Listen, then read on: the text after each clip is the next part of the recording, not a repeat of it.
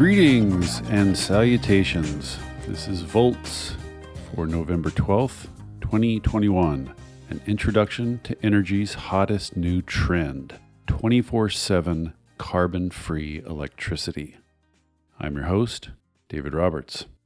When a company or city claims to be 100% powered by clean energy, what it typically means is that it has tallied up its electricity consumption, purchased an equal amount of carbon free energy, or CFE, and called it even. That's fine as far as it goes. But now, the next horizon of voluntary climate action has come into view. A brave few companies and cities aspire not just to offset their consumption with CFE on a yearly basis, but to match their consumption with CFE production every hour of every day, all year long, running on clean energy 24 7. That is the new hotness. The list of entities in the U.S. that have committed to 24 7 CFE is short. Peninsula Clean Energy, a community choice aggregator in California, has committed to it by 2025. Google, Microsoft, and the Sacramento Municipal Utility District have targeted 2030. The Los Angeles Department of Water and Power, and somewhat anomalously for this California heavy list, the city of Des Moines, Iowa, have targeted 2035. Ithaca, New York is rumored to be contemplating something similar. That's it for now, but the idea is catching on quickly and drawing tons of attention. In September, a broad international group of more than 40 energy suppliers, buyers, and governments launched the 24 7 Carbon Free Energy Compact, a set of principles and actions that stakeholders across the energy ecosystem can commit to in order to drive systemic change. Joe Biden's original American Jobs Plan contained a promise to pursue, quote, 24 7 clean power for federal buildings, unquote.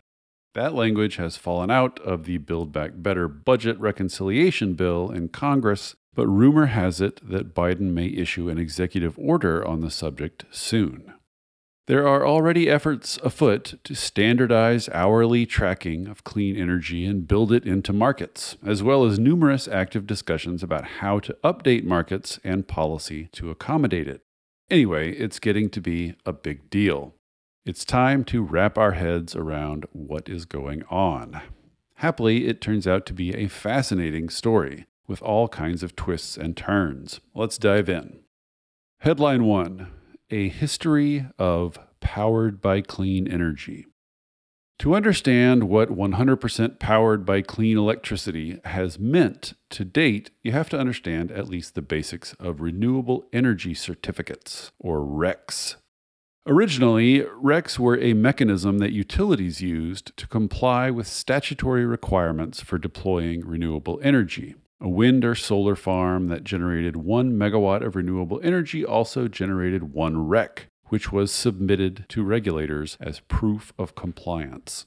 Then voluntary REC markets came along. In a voluntary REC market, a power generator can unbundle its REC from the megawatt of energy it generates and sell it into a market where it can be traded numerous times before being retired or taken off the market. For accounting purposes, whoever retires the REC gets to claim the environmental benefit. Corporate, institutional, and government entities could purchase, trade, and retire RECs. The idea was that the ability to sell RECs as a second income stream would induce developers to build more clean energy projects. And it worked for a while as long as solar and wind came at a cost premium and RECs were relatively expensive. But then wind and solar started getting super cheap. The cost of an unbundled REC went from $5 in 2008 to under $1 in 2010, where it has stayed since. Voluntary REC markets became quite robust, but it became clear at a certain point that all these unbundled RECs were not actually driving many new renewable energy projects.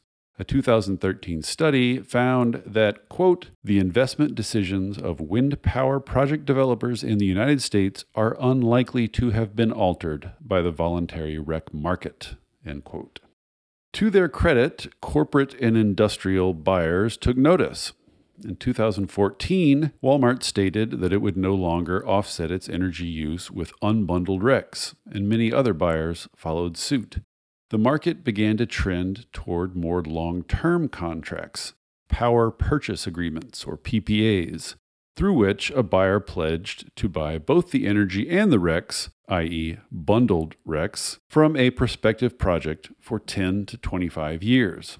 These PPAs gave developers more confidence and has prompted a surge of building of clean energy projects. In 2020 alone, corporate and industrial buyers in the U.S. procured 10.6 gigawatts of renewable energy, which represents a third of all renewable capacity added in the country.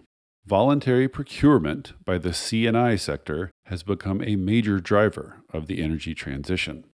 There are still plenty of entities buying cheap unbundled RECs and claiming carbon neutrality, but the leaders in the space are generally bundling them under PPAs. But there is still a problem with RECs, even the good ones.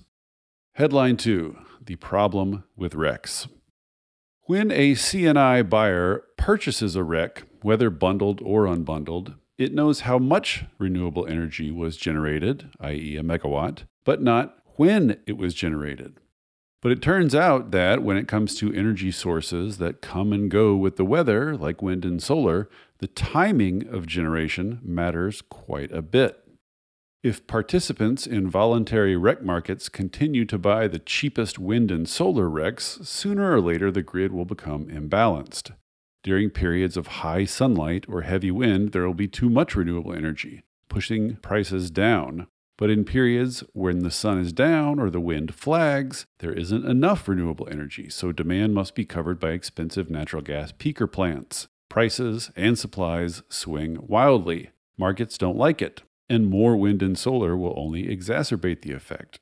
What's needed is carbon free energy that's available when sun and wind fall short.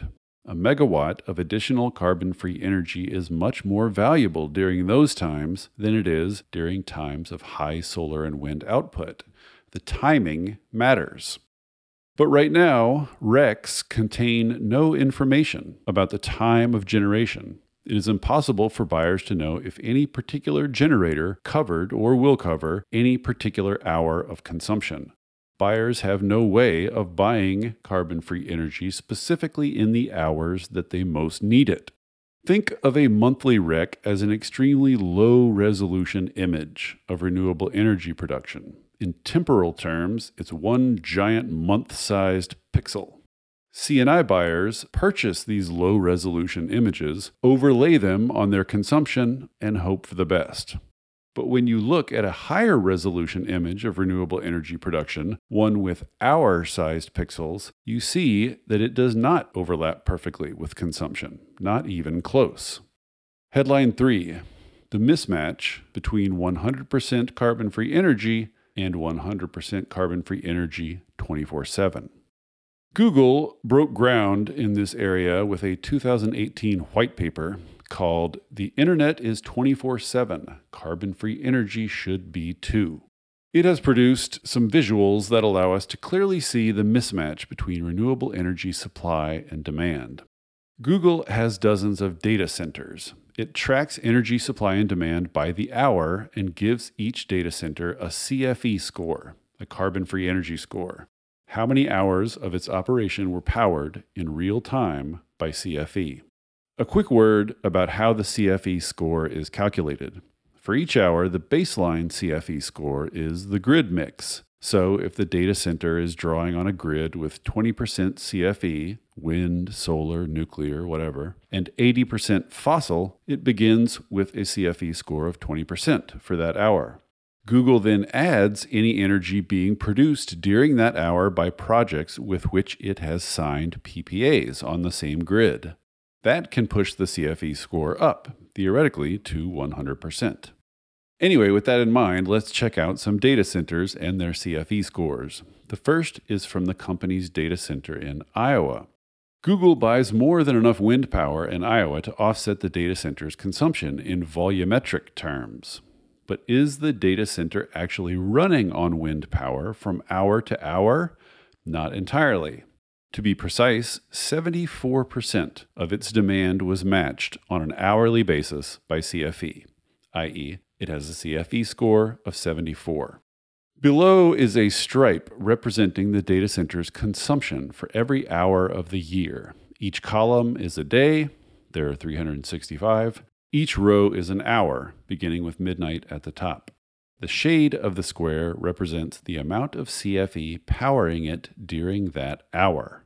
And listeners, here you will need to go to the blog post to see the visual, which is actually quite crucial to this post. So I encourage you to do so.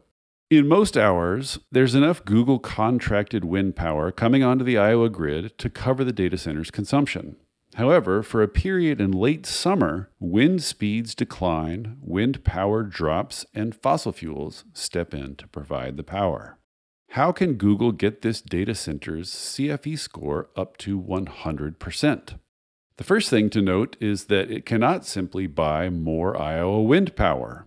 It is already getting all it can out of wind. It doesn't matter how many wind farms it has contracted with if the wind isn't blowing in a given hour. In Iowa, Google is going to have to procure something else, something that can fill in the gaps left by wind. One way to do that is by buying both wind and solar power, which tend to have complementary profiles. Below is a similar stripe representing Google's Netherlands data center. On July 1st, a bunch of new Google contracted solar came online.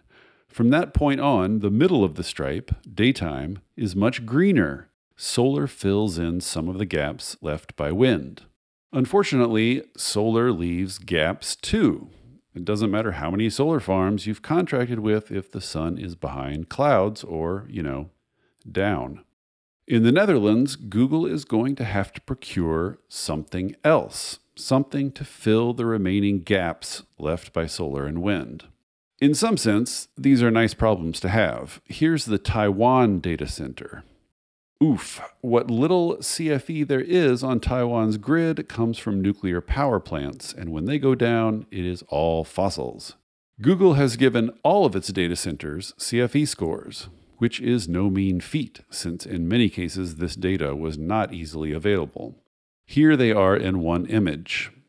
These graphics help illustrate Google's 24 7 CFE challenge, which isn't just one challenge, but a slightly different challenge in each of the dozens of grids in which it operates. At each of those data centers, except maybe Oklahoma, which is already at 96, and Oregon, which is already at 89%, it needs to buy a bunch more wind and solar but it will also need to buy something else, something to fill the gaps. What might that something be? Headline 4 The technology needed to fill the gaps. Part of the great promise of the movement to 24 7 CFE is that it will draw attention and investment to all those things needed to balance out cheap wind and solar. For big consumers like Google, there are, roughly speaking, three ways to smooth out the fluctuations in wind and solar and maintain a steady hourly supply of CFE. They are, from least to most expensive, demand management, energy storage, and clean firm generation. So, first, demand management. Demand management begins with load reduction through efficiency. Google has aggressively pursued energy efficiency at its data centers with dramatic results. Quote, Compared with five years ago, the company said in 2018, we now deliver more than 3.5 times as much computing power with the same amount of electrical power. End quote.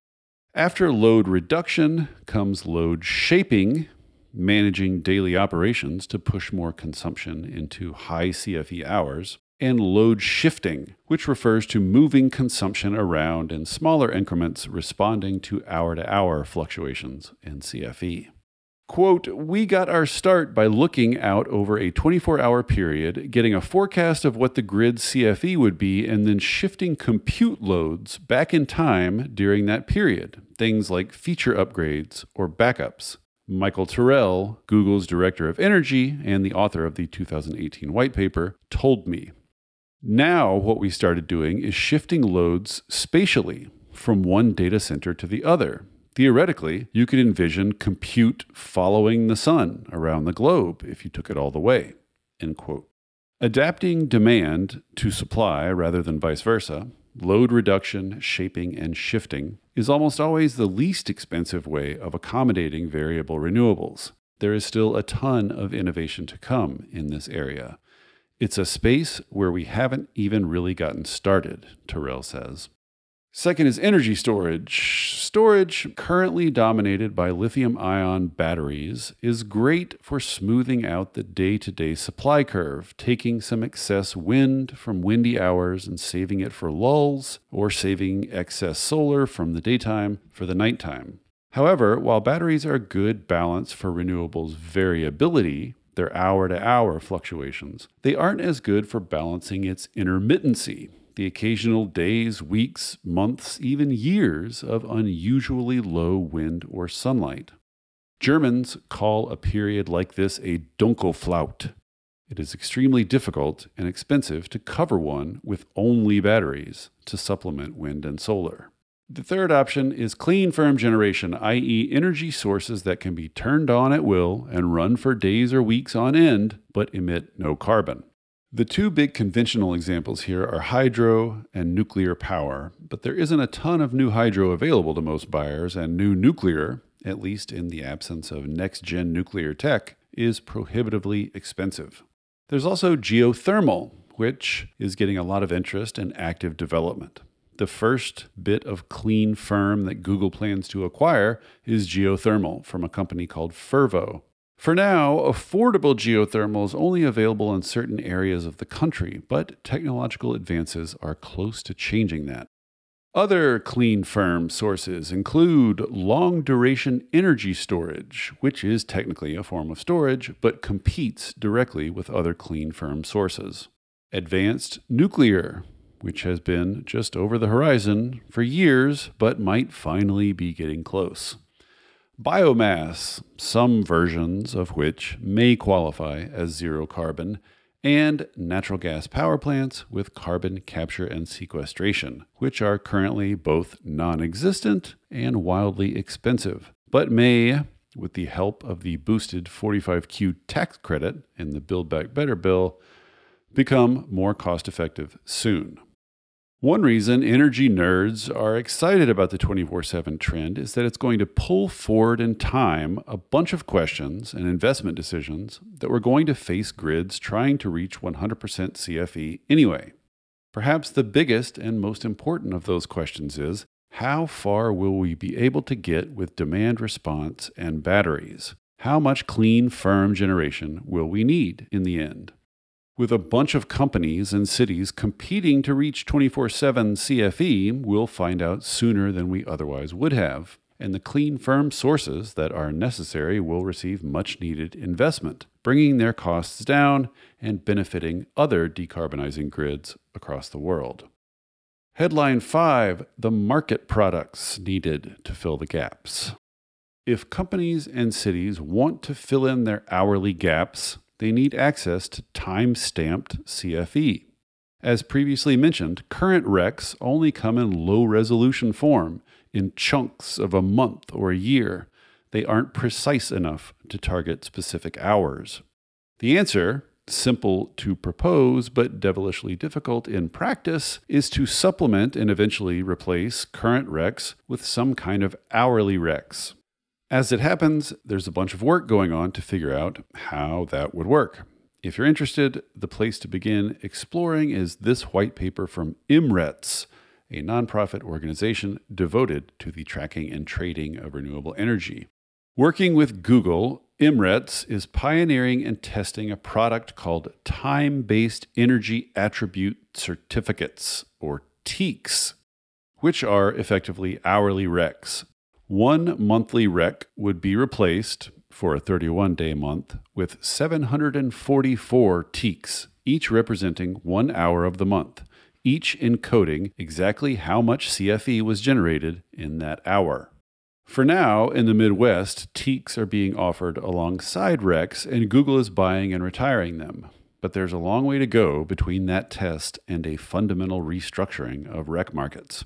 Says Google, quote, For T-EACs to be adopted worldwide, we'll need to standardize their certificates and integrate them into existing tracking systems and carbon accounting programs. Also, grid operators will need to enable customers to access and understand their hourly energy data. That's why we support policies that mandate publication of grid data, and why we serve on the advisory board for EnergyTag, an independent nonprofit pioneering a global tracking standard for T-EACs. End quote. This is a big task, which amounts to rebuilding a rather large plane, REC markets, while it is in flight. But the information necessary to do it exists. That's phase one of M-RETS' plan make hourly RECs available and reliable. Phase two is a little trickier. Headline six measuring the carbon impact of renewable energy procurement is vexed but vital.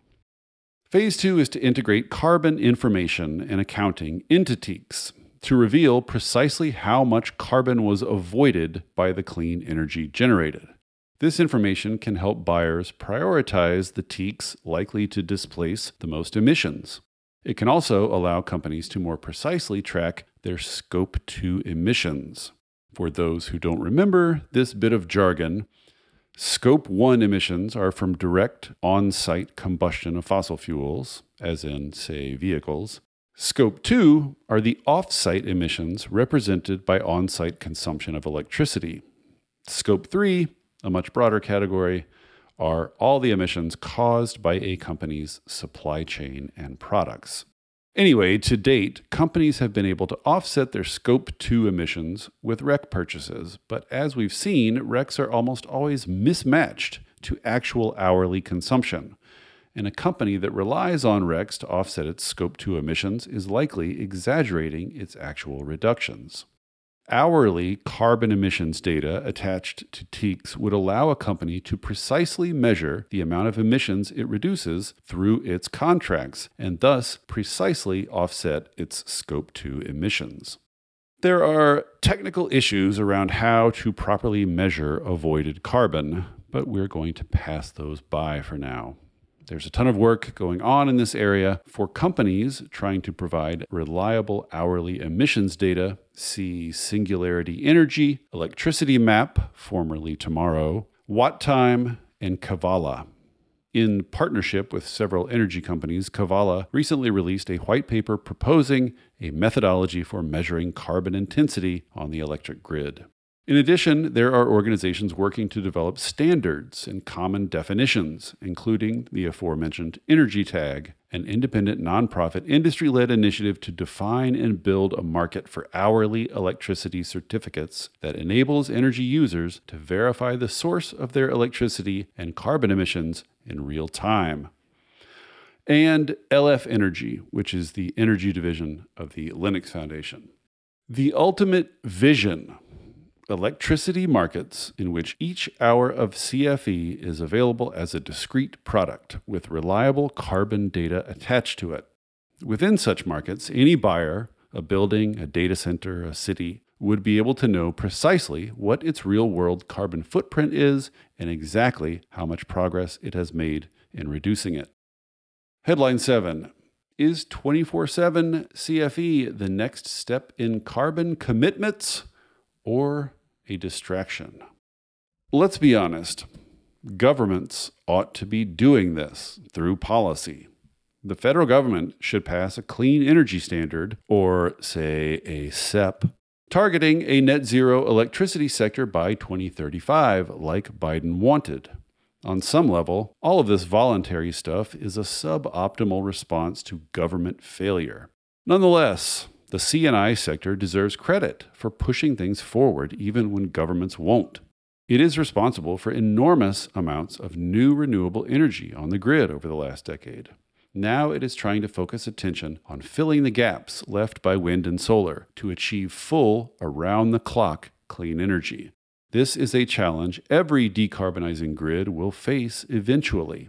Google et al. are effectively volunteering to explore and chart it in advance. Nevertheless, there are real questions about whether this is the best climate strategy. A company procuring CFE to raise its own 24 7 CFE score is not necessarily going to procure in a way that maximizes carbon reductions. Those two goals rarely overlap perfectly. Critics of the 24 7 trend say that companies ought to be focused on reducing the most carbon possible as quickly as possible, and that hourly T-EACs are in some ways a return to unbundled RECs, with all the same risks that accounting gimmicks will substitute for real emission reductions. These are complicated disputes that are worth spending some time on, and this post has already gone on for too long. So for now, I will leave it here with the introduction I promised. In my next post, I'll get into questions around whether 24 7 is the right goal and how it might actually affect emissions. It only gets nerdier from here on out, y'all. All right, see you next time.